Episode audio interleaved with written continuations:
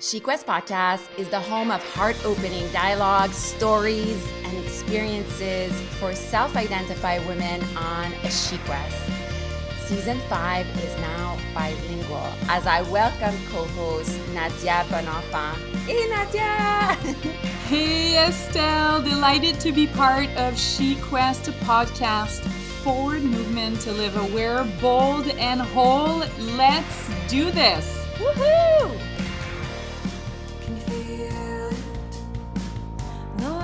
Hi, SheQuest. Welcome to SheQuest podcast with guest. My name is Estelle Thompson, and I'm so enthralled that you're here. I've been wanting to have this beautiful, beautiful. You should see, you can't see her right now, but you should see her. Power. She's fixing herself. I love it. Powerhouse of a woman for so long on the show. So I want to introduce her to you. Dr. Rohini Banerjee, who was born and raised in Dartmouth, Nova Scotia.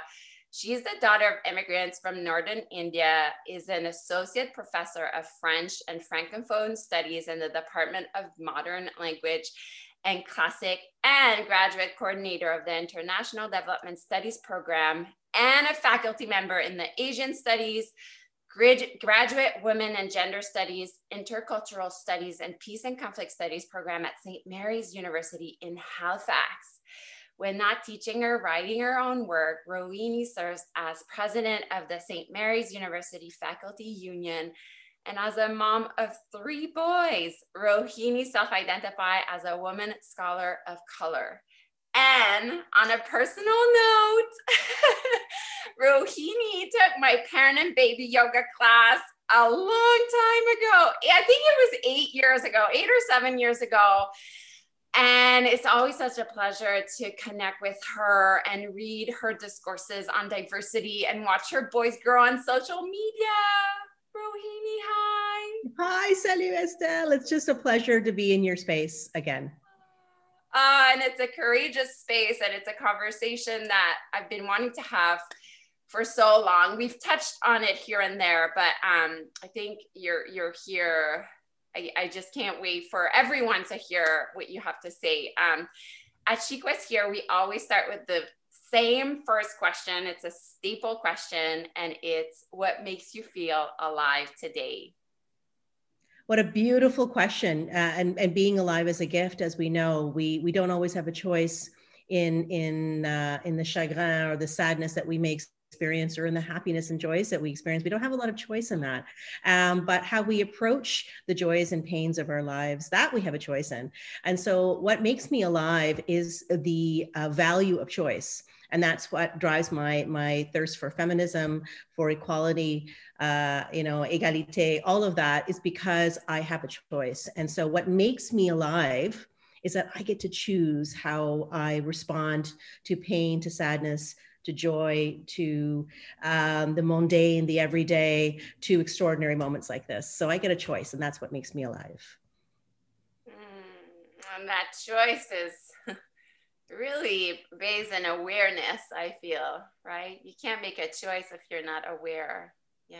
Yeah, and that's a growth process. I, I hit 45 uh, last month. Yeah, and I feel like I am the most, and we all say this, many women will say this in their mid 40s as they approach in, into their 50s, um, that as we age, we, we, we know ourselves a bit better. We, we feel our joints in a little different way. We, we understand that our mind is the strongest organ in our entire body. Um, but we do, we do need to reconnect with the, the spiritual and whatever that might be for everyone. And for me, um, being self aware of uh, my needs. Uh, when we're a mom, when we are an educator, somebody who, who wants to nurture and care and grow with others, we often forget about ourselves. Um, and, you know, it, it's not just about skincare, it's not just about bubble bath, it's not just about having a favorite book, um, but it's really about knowing when you're not doing well and vocalizing it or in some way uh, sending it out into the universe and saying universe guess what uh, rohini who seems like she's on point all the time is struggling right now. And that awareness does come with age, it comes with experience, it comes with vulnerability. Um, it, it, it, comes with uh, the choice to sit down and say, I need help. Um, and that's been a really recent discovery for myself. Uh, I've been, you know, I, I know that many people think that mental health, mental awareness of oneself or one's space in the world, ah, uh, you know, if you're a professional, you're fine. You've got the, the salary, you've got a healthy family, you're, you're fine. Like, what else do you need? And we forget that beyond all of the letters after my name or, or where I might be living or how, how I approach life, I'm still a human being and I still have a spirit and I need that to be nourished. And so, um, awareness, self awareness of my own needs and what I need to be uh, the best version of myself every day, um, that's been very empowering. Yeah, it's been recent for me too. Like, really, I think since the start of the whole pandemic, where like every day I ask myself, like, what do I need today? like, how simple and how freaking like freeing to, you know, have you know, if it's that one question that I ask and it's like what and I give myself what I need. Actually, you know, it's one it's one thing to ask yourself and then it's one thing to like actually do it. Yeah. But I think it's it's also asking yourself. So we have a routine we have people in our lives that we care for we have responsibilities um, but we also have agency and we have autonomy and and we sometimes we meaning those who perhaps identify as women from those who um, come from uh, you know societies or cultural backgrounds where women don't come first um, to ask yourself what you need is a form of resistance.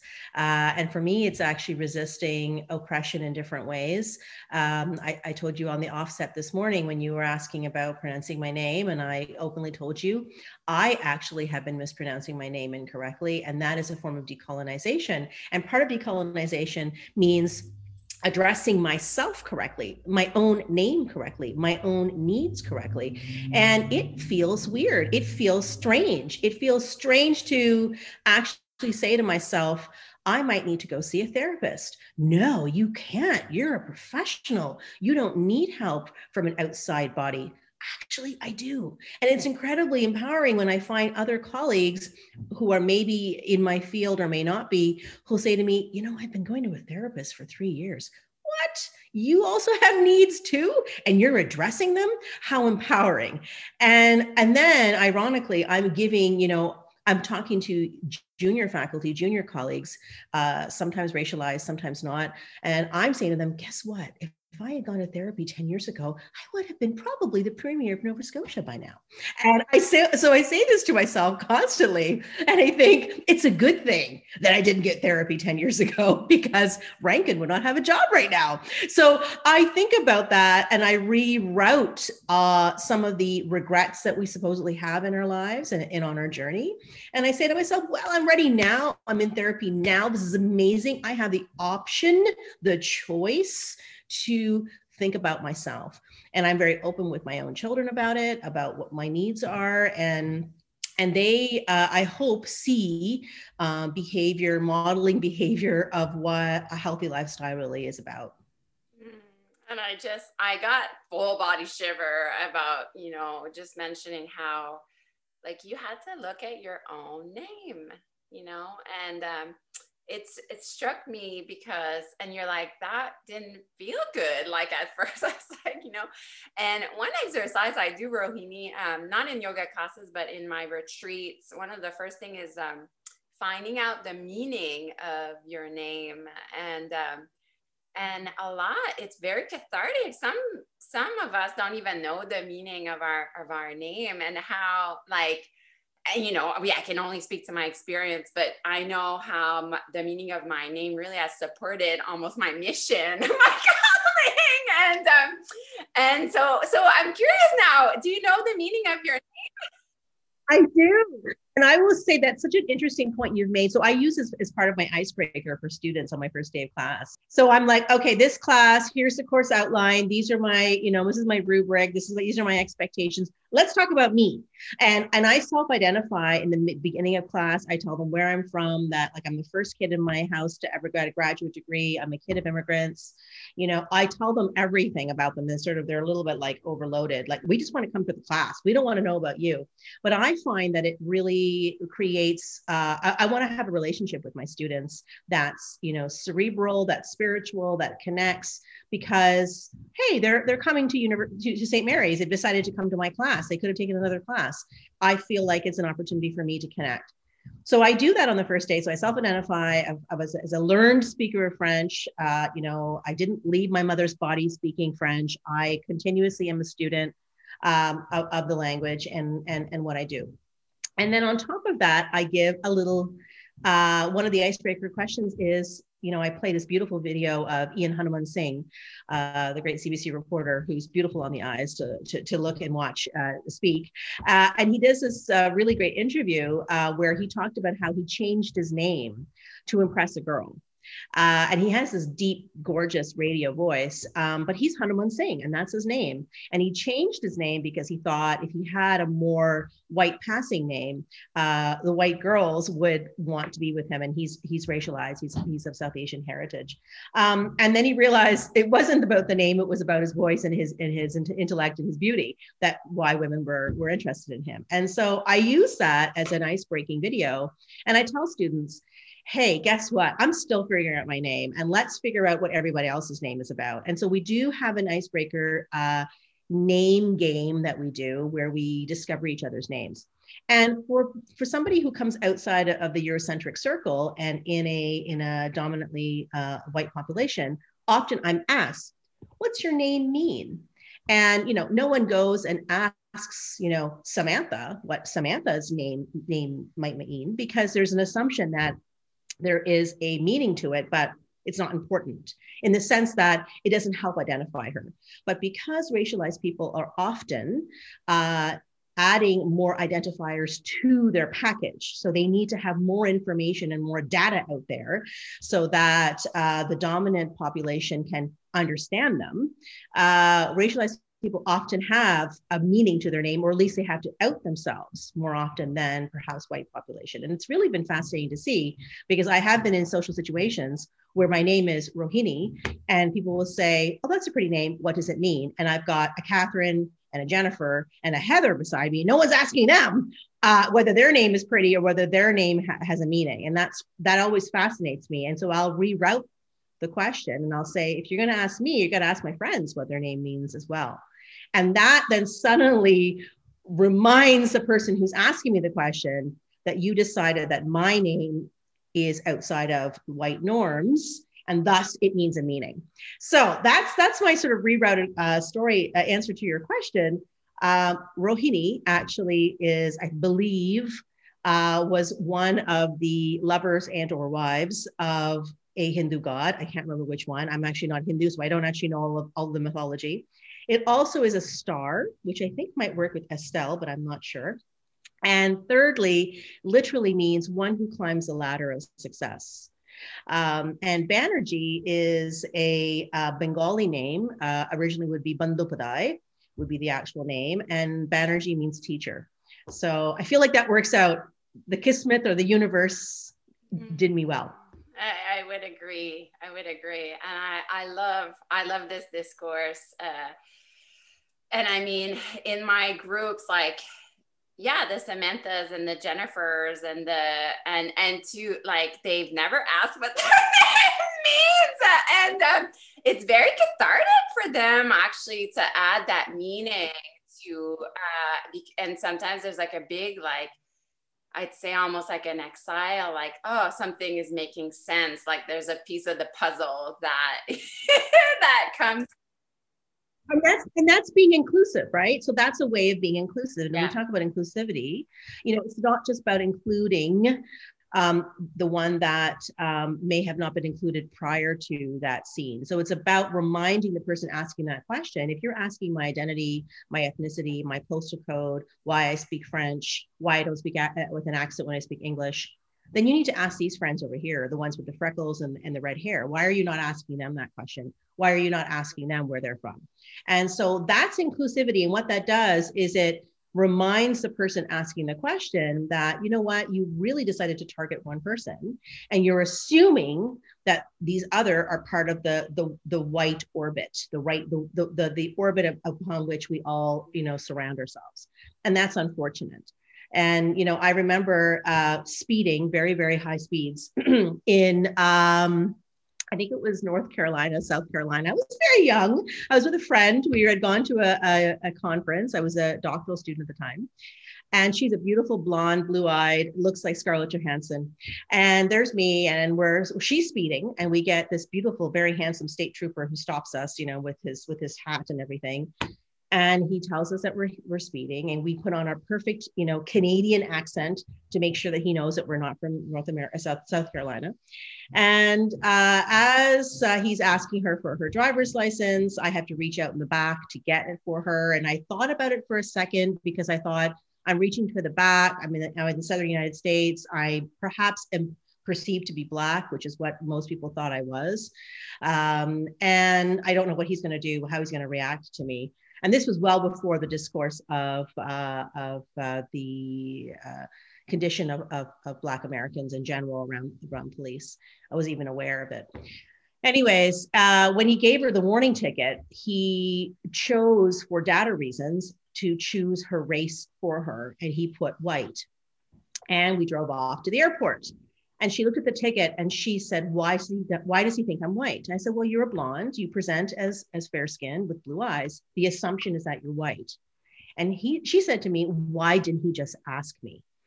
And, and so it's very fascinating to hear that from a white person who feels that they are then placed into a box without, without, any, without any question. Most likely, if it had been me driving, I would have been asked. And maybe if I hadn't been, what would what would he have ticked off in the box? Would he have put Pacific Islander? Amazing. Would he have put Filipina? Amazing. I don't know what he would have chosen, but that would have been based on his intercultural competence, his worldview, his training. It's it's quite scary actually to think that one person decides what your ethnicity is and without even asking. And that was a very interesting point for me, a moment for me, because I was experiencing assumptions in North Carolina and South Carolina. People were assuming that I was Black. People were assuming that I was from Dominican Republic. I mean, I was having fun with it. But my white friend was very offended by the fact that this man decided to just place her in a box without asking. And I looked at her and I said, That's what happens to many of us all the time. And it was an interesting experience. We had a, we had an engaging conversation, and uh, even though we we got stopped in the highway in the United States. I think what I'm I love that that conversation around it that you had and this um, like safety you both have to have the conversation, you know.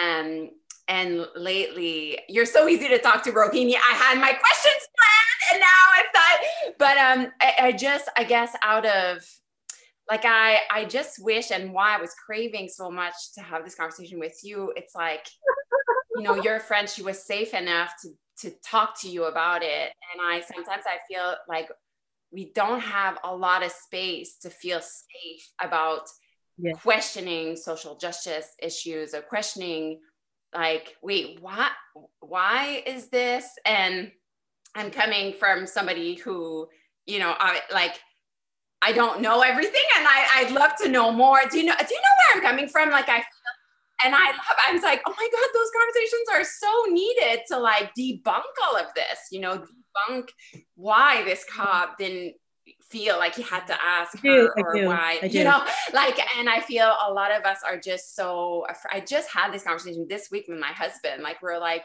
where can we ask questions like and we um and and even sometimes and um and and to, i don't want to offend but it's like even in in those social like i've taken so many social justice in terms of like the yoga part you know and it's like i don't sometimes I, I'm so afraid to ask a question because I should know more. Or can you speak to that a little bit?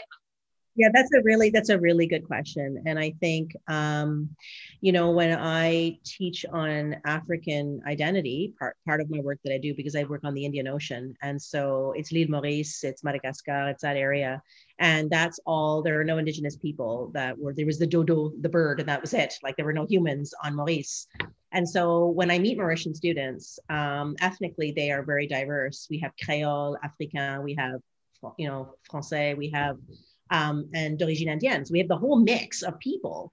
Um, and so it's very métis, métissage, and all of that. And someone like me, who's um, born in Canada from Punjabi Northern parent, Northern Indian parents, who's not Mauritian, who's now teaching on Mauritian identity with her learned French accent.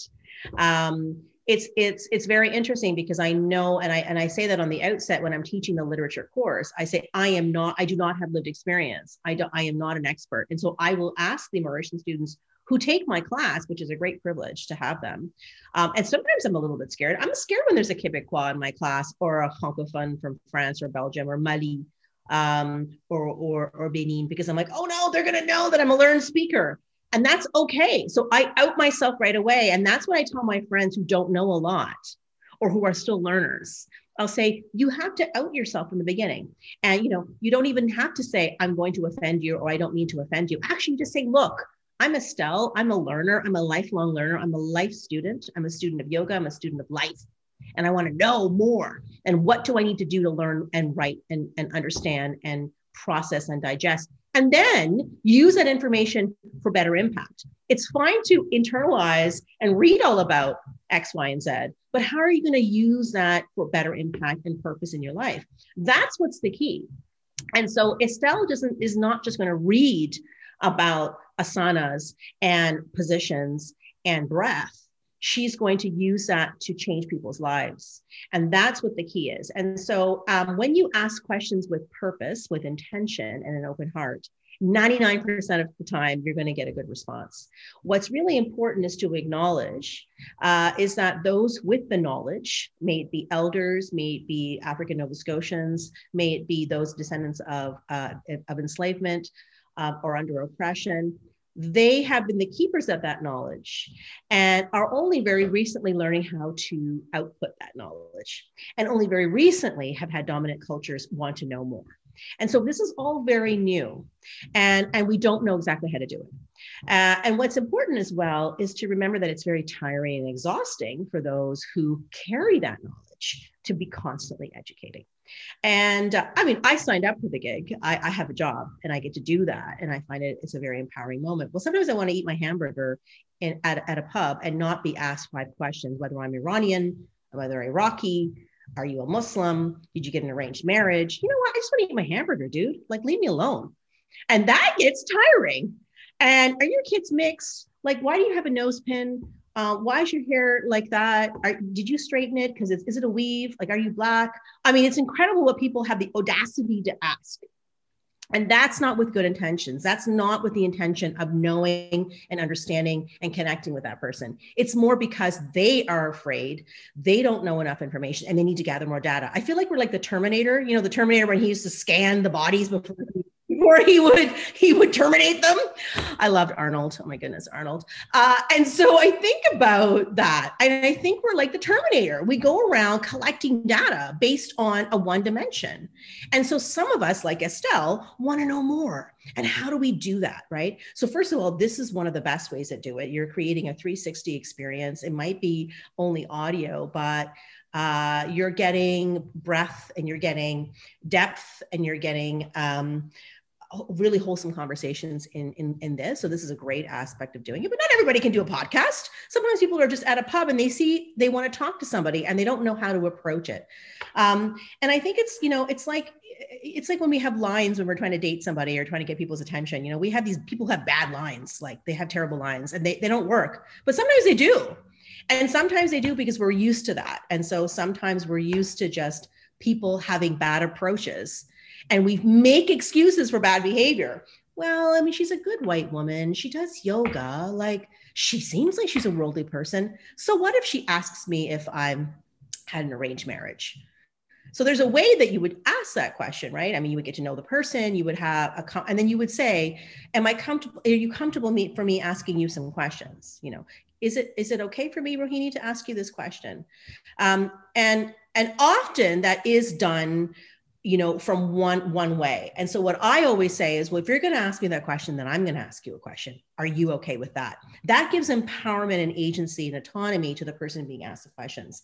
And i think a lot of people who are asked questions don't do that. And because they see it as um, being difficult uh, being abrasive being um, creating obstacles.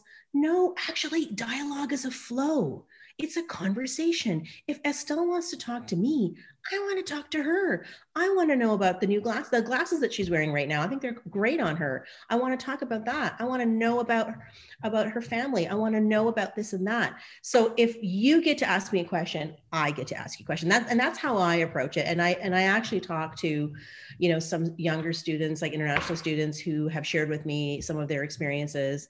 And I just say, like, if someone asks you a question, answer, ask it right back and that will give that person a reminder of boundaries and respect, and also remind them that whatever you can ask me, I can also ask you. And, and that changes the power dynamic.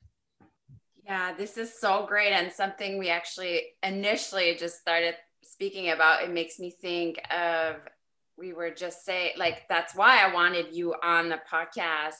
Like, let's say on social media, and that too, it's something I like. I really and cut me if like you think I'm wrong, but I really see so much parallel with like grief work and and this because I, I just related to like you said you mentioned I love that the audacity of people like that word because like I just did a whole entire podcast like things that people say to you when you've just lost a child or when like it's like can you sit with that for just like a minute yeah. you know just one second and um and just i love that aspect like so i've been really grappling with the like with like this the one dimensional aspect of um let's say social media where there's a lot a lot of us get like this like the information now let's face it and and just i'm just craving the dialogue you know and the realness. Like sometimes like i go on social media i'm like but wait like in my real life this is not happening. And like i'm craving that like this is why my podcast is called she quest because in i need to ask questions. You know in the word quest there's the word question. Um and so I was just taking two notes. Like there's so much like gold that you said, like about how how new.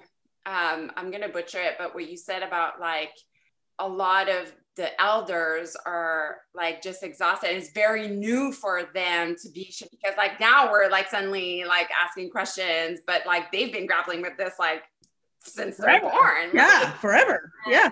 And yep just how new and we were just saying about um you know to not take a diagram at face value you know it's like you can't and that feels like grief for me which is i feel it's more what i know you know and that we were like you can't explain something on like a one a one post is like not enough to like grapple and there's a work too like i find with diversity inclusivity and all that it's like visceral like yeah. it, you can't just understand it no. with your head no no you know do, do you get yeah, I, am going everywhere no, I, I, I hear you and i'm just i'm just trying to find a quote that i i was looking at this morning on grief um, if I could, if, if, you can indulge me, let me let me read it to you. Yes. Um, so it's by Glennon Doyle Melton, and I can send you the, the bit later. It's uh, the text is called Carry On Warrior. Grief is not something to be fixed. It's something to be borne, B O R N E, together. And when the time is right, there is always something that is born from it after real grief, we are reborn as people with wider and deeper vision and greater compassion for the pain of others. We know that. So, through our friend's grief, we maintain in our hearts the hope that in the end, good will come of it. But we don't say that to our friend. We let our friend discover that on her own. Hope is a door each one must open for herself. that comes back to that choice bit that I was talking to you about earlier. And when somebody has the audacity to say to someone like yourself, how did that happen? How did you lose the child, et cetera, et cetera? Um, you know, they haven't gotten to that point yet where they've sat with it. You, you mentioned that earlier, right? They haven't sat down and let that grief be a, a point of you know propelling you towards what you're doing now. Uh, it's because of the grief and pain you've experienced and you continue to experience in in every day in different ways um, that you are where you are right now. And we know this and we know that uh, part of tommy's purpose was to prepare you for for here and now. Um, does it make sense? Does it hurt your heart?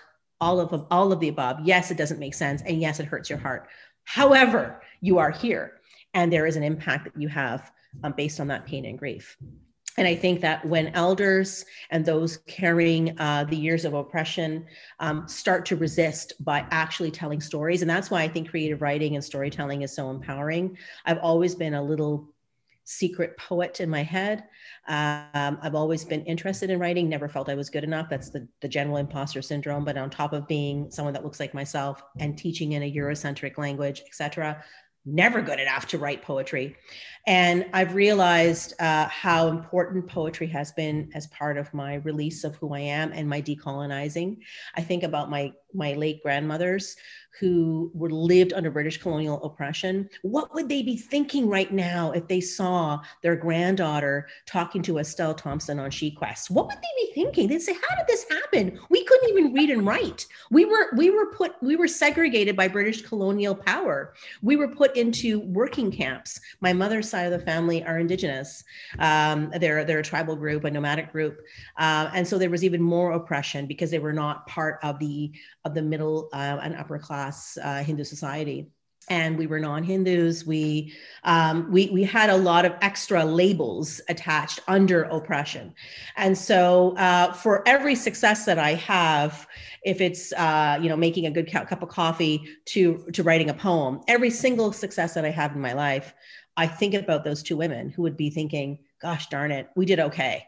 So that grief and sadness of the oppression under British uh, British oppression, I think about that every day when I approach a difficult day, a challenging day, uh, a paper that I can't write, I'm procrastinating, the piles of laundry, or the the nasty comment by the the guy who served me coffee. Whatever it is that is I'm being challenged with, again, I try to see it as a choice. Um, and then there are days where I collapse and I'm tired and I'm exhausted. And don't please don't ask me any more EDI questions. Please don't ask me about diversity. Please don't ask me about equity because I'm tired. And so that and that's okay, right? And that's okay because uh, part of being a learner and part of being an educator uh, is filling is filling the bucket again right so i tell students you know when you're writing your paper for me there's going to be days where you will not know what to say to me you're going to be so worried about your grade and you're forgetting about the actual process and the journey and that sounds cliche but it's true it's true and so when i get tired of EDI. And when I get tired of being the only brown woman at the table, and when I get tired of being a token, I say to myself, I and like Oprah Winfrey says, and some of your uh, listeners may not know who Oprah is because it might be might be too young, uh, but Oprah always says that when she was the only black woman at a table of white men, white, you know, she brought the ancestors with her and and you know you bring tommy with you wherever you go. I, I bring my grandmothers with me. Uh, these are our, our links and our strengths. There are weaknesses too because we want to do well for them right? We want to make sure that they on they they feel honored and that we honor them. Uh, and that's the that's the continual struggle uh, that we all face. Uh, are we good enough in our space? Are we asking the right questions? Um, am I going to offend? Uh, am I too brown in this space? Am I too loud? Am I too woman? Uh, we constantly are asking those questions. And some of it I you know internalize and some of it i don't and i and i use writing now to to help me uh, process what's going on i love that you mentioned writing i i just love that we've been able to wrap, wrap it around a nice little gift. is I'm sure it's the you know the public speaking uh, you that that comes out, and also you're a writer. So I think uh, bringing a theme and linking it back just so eloquently, uh, Rohini. I'm curious, like, was there a moment in you're like i feel such there's such fire when you speak about diversity and inclusivity there's a passion like a tigress you know right, and um, right. a roar like inside you was there a moment i've been interviewing women for like three years now on the show mm. and i'm fascinated with like like for me there's like really and it might not be like that but like almost like crossovers like you you mentioned in your language like rerouting you know like um for me sometimes I, I i use like almost like reestablishing like like identity wise like was there sometime maybe in your early years like even before like your education and all that yes. where you're like oh, like this is my calling, like this is my dharma, this is mm, great question. So I love music and writing, and I never had formal training in any of them in the sense like creative writing or, or, or music training. Um, but my dad really loved music and would always play, you know, eclectic things, everything from British rock to classical Indian to, you know, Drake. I mean, the whole thing, he has the whole gamut and he would always play everything for me. Um, so I was really exposed to plurality from the beginning. I understood that I had a a diversity within my own family because of my of my mom and dad being from different ethnic groups within India. Um, you know, because we know there are 26 official languages and a plethora of tribal and ethnic groups. So plurality and diversity has always been there. But you know, early on, I I knew that uh, I had my my mom's brother was a major in the Indian Army, and um, when he moved to Canada, he found a job at driving a taxi. And he would have piles of books in his car and he would just read and read and read and read. And I remember I was very quiet as a kid. I struggled with my body image. I was overweight. I've written a story about it. So I'll have to send that story to you at some point about being plus size. Um, and I, I hated myself. So I was actually a very, very quiet kid. And that's very hard for my students to understand. Like I was super introverted. I was super shy. I didn't want to speak because I didn't want people to look at me because I hated my face. I hated my body. I hated everything about myself. And so my uncle would, I would be waiting outside Micmac Mall uh, in Dartmouth, and he would be uh, in the taxi stand, and he'd call me over and say, "Look, let me give you a lift. I'll give you a lift home." He had tons and tons of books, and I was just like so fascinated by all these books in his car. And uh, he'd say to me, "You know, you're a quiet kid. I know you've got things to say." And he was the first person who touched me on the shoulder to say, I know you've got something to say about the world. I know you have here, start reading. And I mean, I read, but and I was a nerdy kid in general, but I didn't really read about the world, if that makes sense. I didn't I, I was almost like I'm not important. And so me knowing things is not going to have an impact. I'm just a I'm just an overweight brown kid who never will get a boyfriend, never will be accepted by white society. I don't even know. I'm supposed to be, maybe I'll be a doctor because I'm good at chemistry. I don't know. I mean, I had no self esteem. And so, because I had no self love or self esteem, I didn't think that I was worthy of any impact in the world. Um, but when he nudged me and say, read this book about Gandhi, read this book about Buddhism, um, you know, do you know that the, the, the British uh, government still owns the, the, the, the, jewels of the Taj Mahal? They have not returned the jewels. Uh, the Kohinoor, which is the greatest diamond, is still sitting on the British crown's Eh, on the crown itself. Do you know they have not returned it? Do you know anything about oppression? Do you know anything about colonialism? And I was like 12 or 13. And he just sparked an interest. And I realized that my identity, my physicality, my brownness, my woman was all actually a superpower and not an obstacle. But you tell yourself it's an obstacle. You tell yourself you're not good enough. You tell yourself you're never going to fit in. But really, it was very super powerful. I just didn't know that. And I uh, went through uh, school. I didn't get into medical school. My parents were actually elated for me because they knew that you don't have to be the stereotypical, you know, they see South Asian doctor. You can go and do whatever you want. That's why we moved to this country. That's why we put you in a private school and got bursaries for you. That's why we did all that. So go and be free. And again, it was a choice, right? So I made that choice to do um, graduate work in French. And people would say to me, Why are you doing French? That has something to do with your culture. And I'd say, Well, why not? Why can't I do it? And so I was given obstacle upon obstacle upon obstacle. And that's when I knew right? That actually those obstacles would have been put in my place, in my space, in my face, in my heart, in my center, because I need to move them out of the way for others. Maybe those obstacles were put in my path to make it a little bit easier for those behind me if I can see that perhaps someone junior to me, someone younger than me, someone that looks like me, someone that's interested in the arts and humanities and doesn't think that they fit in because of how they identify, um, maybe because I took on a few of those obstacles, they won't have to take as many. You know, this is why I love Pride Month. We're in Pride Month right now. And I love Pride so much because what Pride means to me is about being yourself it's just like a glorious time. And it and, you know it, as you know it comes from uh, the the stonewall incidents in the united states in the 60s uh, and it was led by by by, by black activists. Um, and and i and i feel incredible like sense of joy and pride for being in halifax and being able to see pride in many ways. And and so i i know in my heart that my uncle reminded me that I have potential, that I had fire, that I had a belly, that I had a brain. And those two things are all works in progress all the time. And little did I know that I was going to go off and actually do work uh, that, you know, he, he chatted about, with me in, you know, in our taxi rides together. Ah, so glad I asked that question. it was actually my first question I was supposed to ask you.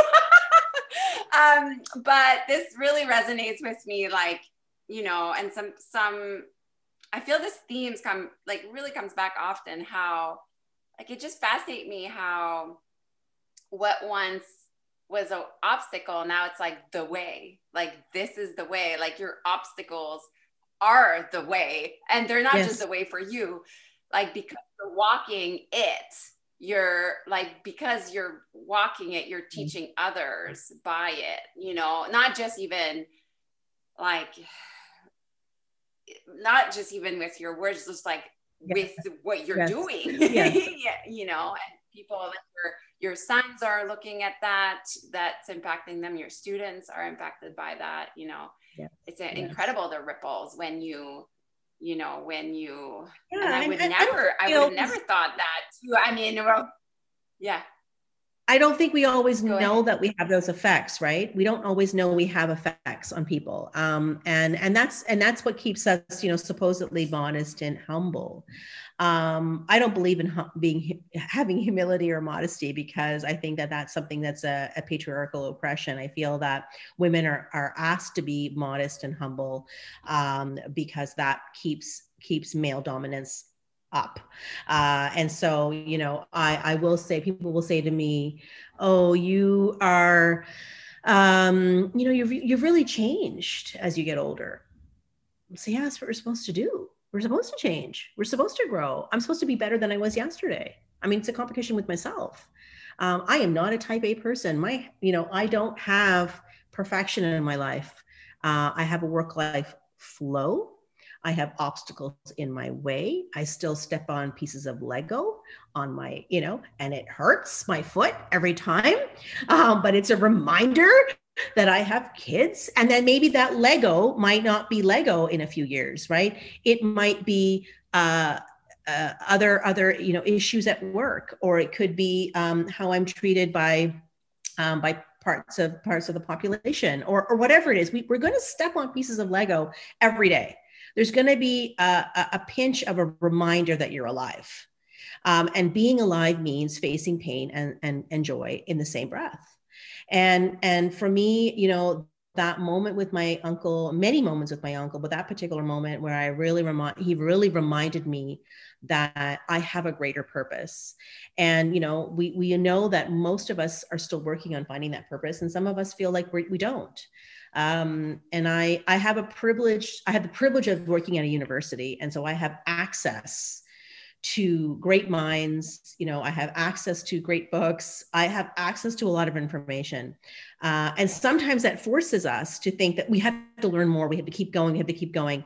And i'm learning now that my needs also mean i need to rest and i need to contemplate. I need to take time to perhaps after this after this interview sit for a little while with a cup of coffee and think about what i talked about with estelle and think about what that impact might be for the next listener and think about how that might inform my teaching um, and think about how that might make uh, how i'll choose to uh, you know engage in research.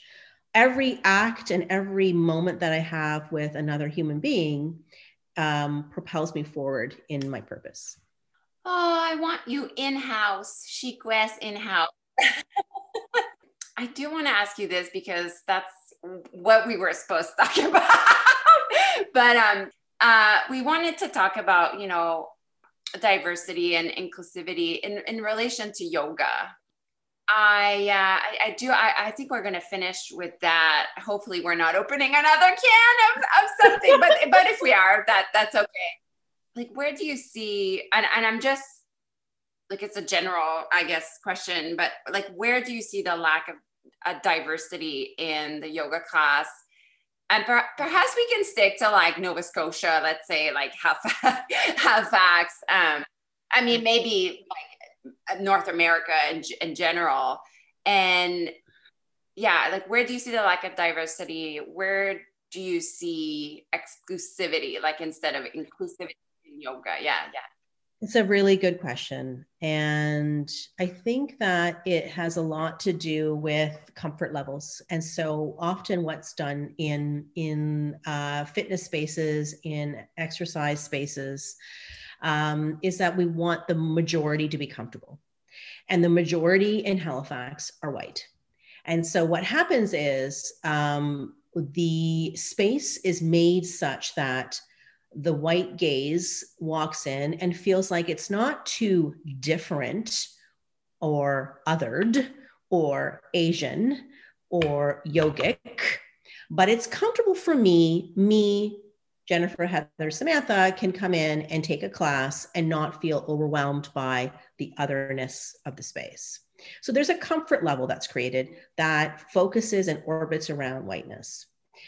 When the yoga teachers uh, often identify as white, uh, that also informs how that practice is going to be because you can't change who you are. You are who you are.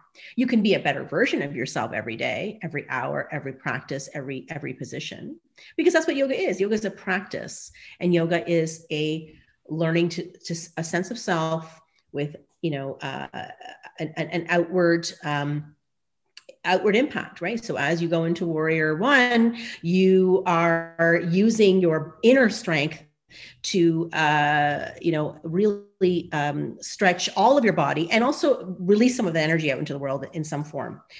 Um, and so when you're when you're a yoga teacher that identifies as white, um, you are a learner and you are a student and and and you have your experience that is valid and probably works well in that white space I have never gone into a yoga class, maybe whether with yourself or with others, where I felt absolutely comfortable. And that has nothing to do with the yoga teacher. That has nothing to do with the space. That has nothing to do with the windows or whether my baby at the time is paying attention or, or, or wants to be breastfed or if the person beside me ha- has a has has slimmer legs than I do or that person has a nice looking bra. No, it's about how I place myself in that space. And I have always been uncomfortable in yoga, partly because I feel an assumption that I should know more based on my ethnicity. Uh, I've always not liked my body. And so doing yoga has been stressful for me. And then on top of that, it's been under the white gaze. and so it, it, it's just it culminates to be an uncomfortable place for me which which which saddens me but also propels me to think what why and the why is because the yoga spaces that are created predominantly in halifax are catered and created and marketed for the white dominant population and the tropes of moments of um, yogic culture that are added to the yoga space are in marketing, in perhaps um, elements of images. Um, and you know, are we hiring yoga teachers that uh, are outside of the white population? I mean, I know I'm, I've been doing this app for a while where I perf, perf, you know, I actually purposefully try to teach, try to choose a, a black instructor and I, I feel relaxed. I feel actually completely different. And this is online. Like I'm not even seeing this black instructor. But when I see the black instructor, I'm actually more relaxed. And why is that? That is my experience. And so when we're creating yoga spaces, you know, we can't always we can't always create spaces that are going to help everybody and make everybody comfortable um, because our mindset and the, those who are running the yoga studios have their own experience and so clearly we need to have a yoga space that's run by uh, a person of, of, of, of a non-white um, ethnicity this is actually what we need. And that's an uncomfortable conversation because yoga has been predominantly in north america on turtle island run by white people. And that's an uncomfortable conversation. Well i'm i've been doing it for 10 years and i have this much training and you know i follow the that's great. But but it is it has been marketed for north america by north americans for the north american population which is predominantly white females and and you know and you know estelle having been to india and you know having had training in india um, most of the yoga teachers are men uh, many of them are in dhotis or, you know, loin cloths. Uh, nobody is wearing, you know, pretty sparkly leggings. It's a very different practice in India. I mean, I remember my dad telling me, oh, every morning we would have ujjayi breathing. I'm like, why didn't you tell me you did ujjayi breathing every morning? Oh, no, it's very normal for us. You know, you do, and then you do math. That's what they did. That's what they had. They had morning, they did morning assembly. And then there was ujjayi breathing in the classroom, and then you did math that was and that was not considered yoga it was just normal part of the everyday assembly and so the marketing of it is is done under a white gaze under the white under the white um, um, marketing system and it has to be decolonized.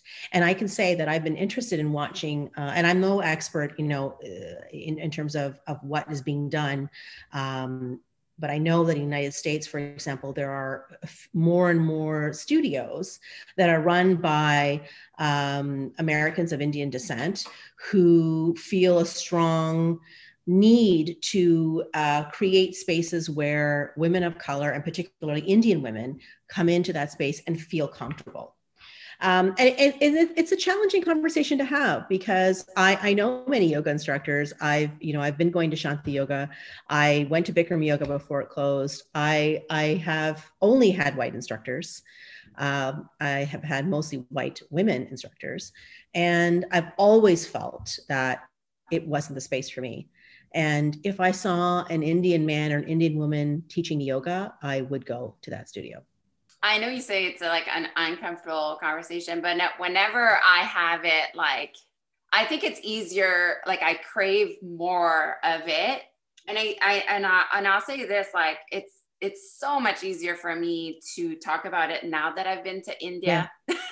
like yeah. so, like a hundred percent. Like I wouldn't have, and like even though I've read so many texts, even though I, you know, it's like so, just so different. And it's like obviously a huge privilege that I, I got to do that. Um, and like this really, you know, I think it, I think you call it the sterilization of yoga, really. Yeah. Um, you know, it, I mean, I want to say tragic. I don't know if it's the right word, but um, like, like for me it's always you know I, i'm you know i'm a visual artist. And for me that's always been the tragedy and why i merged it too. And when i i remember when i went to india and i was like it smells of incense. And it was like every the, the walls were full of dts and full of colors. And it was just like it was just so like it was just so different than like the bl- everything blank and everything you know sterile like really that word like sterile that we get here. And, and that for me was so i mean it was so just in your face. And like really I, I don't know i'm not sure if you if you haven't been to india like if you can truly absolutely. Do you, do you know what i mean? And like i know it's a privilege i did go there like i did go there but like i'm i'm really glad i did to to see uh, and and and and appreciate yes. that tradition and em- embrace you know the tradition as a, a white female able-bodied I agree with you. I think travel. I mean, traveling to India is most empowering. We talked about this before we started. That it's it's it's empowering and it takes years to digest.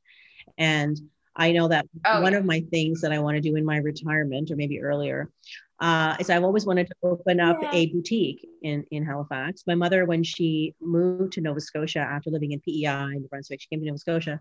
She opened up Maharani Boutique. Maharani means queen. And it was a little boutique in Penhorn Mall in Dartmouth in 1975. I was born in 76 and she opened it up and it was like a eclectic jewelry shop with scarves and beautiful earrings. And she sold it to white women. I mean that's what the population was. And she would import things from india. And then she couldn't keep up with it because she was a nurse full time and she had a baby as well.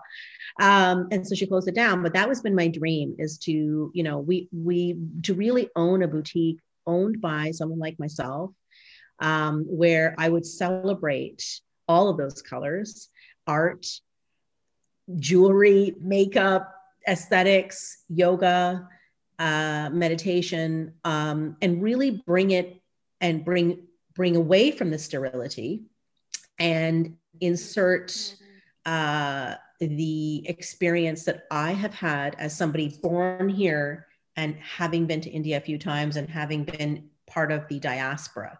So it would be not an Indian shop because it's not. I'm not Indian. I'm born here. I'm Canadian.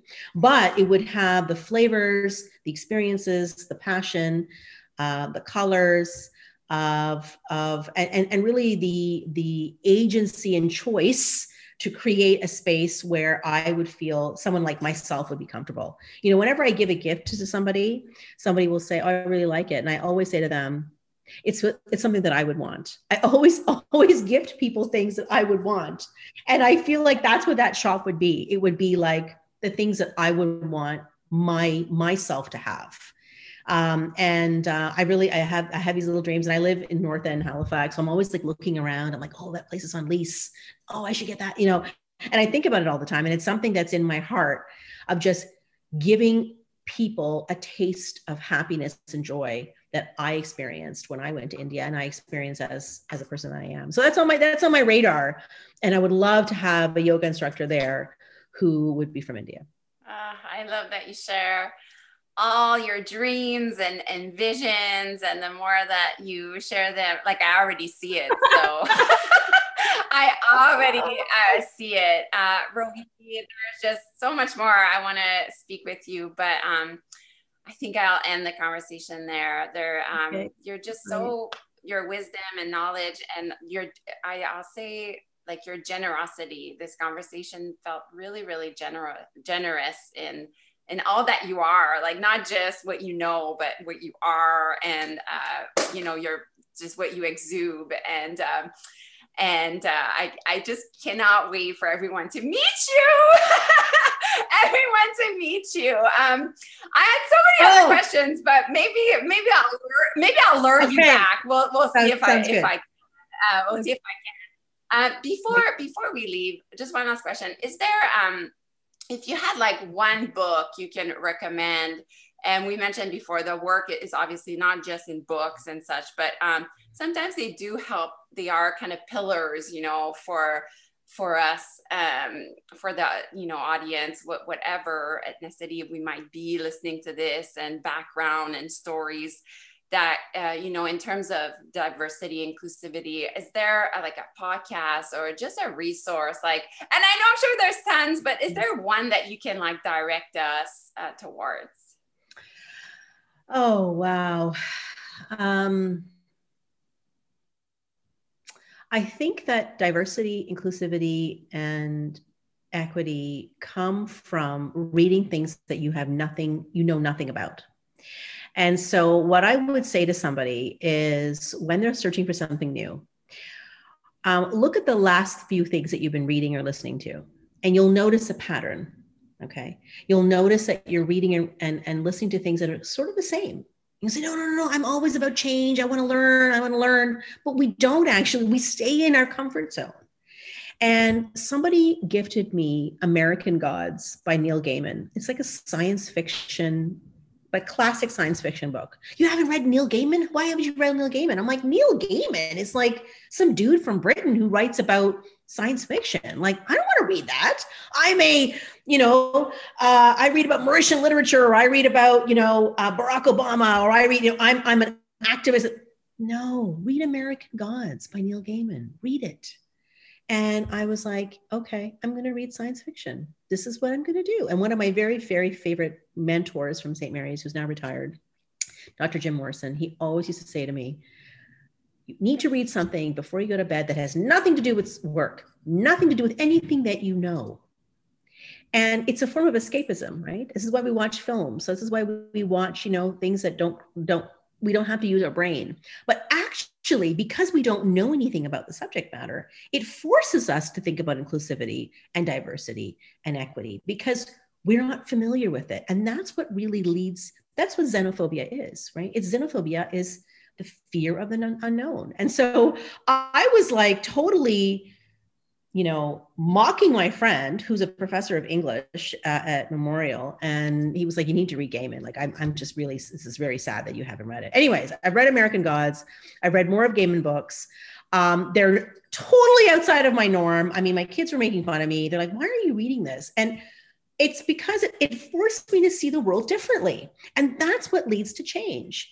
So don't read anything. Like, look at what you read, the last five books that you've read, look at the last five podcasts you've been listening to, and go somewhere different. Uh, I've been listening to uh, the Blindboy podcast. Um, he's a guy from Limerick in Ireland. Um, kind of a kind of a character but I've learned a lot of things. Um, I have a very good friend, David Delaney, on which I've been doing uh, some podcasts. Um, Be Your Best You. That's a great podcast. Um, a couple of friends have been sending ones from the US. I mean, things that are outside of my normal realm. And and then because I want we want comfort. It's like it's like the macaroni and cheese or the the tandoori chicken and rice for me. I mean, it's it's that comfort that what we always go back to. Go completely different go somewhere where you've never gone before. Go to the section of the bookstore that you'd never go to. That's what i would say uh, is is my and that's been the best advice that i've ever received. What a great what a great advice it is. Um, i have one more question uh, for you. I feel um, and the, the last question has been changing over the years but right now i'm going with like we've talked a lot about I mean, we've talked about identity, but I feel we've talked about like self-expression as well. And I'm sure we could have talked more about creative writing or just ways to bring what's inside us out. But and I think about the story, like your uncle's story, and the all the little little nudge we get. Um, yeah. So I guess my last question for you is like, what do you wish more women knew about like their own magic and and their mm. own like what they bring out into the world? Hmm. The magic never dies. I think that we think that it goes away after a while. We think that the illusoire, that we think the illusion, the the sense of um, not knowing because we we often as women need to know we're planners, we're caretakers, we're nourishers, we're educators, and we need to know what's going to happen next and and the magic actually is in the unknown. And so that never really goes away. I think i, I remember very much very clearly being in eastern ontario during my sabbatical in 2019 uh, i was really unhappy. I didn't want to live there. I was worried that we were going to move there. It was it was quite a, a tumultuous time uh, in my personal life. And i remember thinking is this it? Like is this it? This is what i get. So i you know I, I got the kids and i got a good job and but is that it for me? Like is there not something else that i want? And and and i forgot that i had magic still. And i forgot that the fire in my belly was there the whole time. Um and so what happens is if i could tell you know younger versions of myself or other young women is that there will be moments where it will be the you feel like the magic's gone. All you're doing is getting up and paying bills and going to bed and thinking about the next day about how you're going to pay the next bill um, but all around you is magic, and all around you are miracles, and all around you, all inside of you, are moments of, wow, I'm alive. I actually just finished a podcast with Estelle, and I got to do that in from the comfort of my home and in a safe and healthy space. I was able to self express. And now I have the internet to go and check my social media and go on to my day and get paid for it. That's magical. It's magical that coffee is able to be brewed. It's magical that water comes out of a tap. It's magical that I produced three babies from my this from my body that I hated and loathed. So I would say that the best advice that I would say to people is that the magic is never ever gone. When you feel like the magic's gone, it's always there. And it's it's it's covered up. It needs to be uh you know maybe re refocused reimagined. Um we change. And so sometimes we're worried as, as as we age and we change and we grow and our relationships uh, also uh, modulate along with us um, that the magic is gone. And and i and i really had an awakening when i realized that the magic was always there the entire time. And i still had an impact in the world. I still had an impact on myself that i still mattered. Uh, and that despite things that were the parts of the world telling me that i wasn't good enough um, there were other parts telling me that i was worthy of of, of joy. Such an important, important message that the magic never dies. I'm all for that, as you know, as you know. Um, uh, it's been such a pleasure. How, where can we find you, and how can we support you, Rohini? Oh, sounds great. Well, I am. Um, I'm on Instagram. I am uh, Rohini Banerjee, PhD. Uh, so double N in the Banerjee. I am on Twitter as well, uh, and those are the two places that I uh, probably are most active.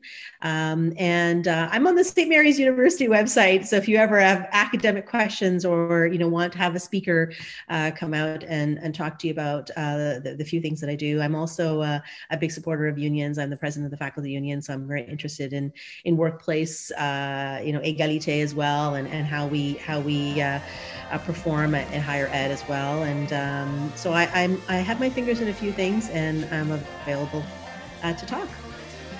Incredible. Thank you. Thank you so much. We'll see you soon, hopefully. Merci à toi. Merci Estelle.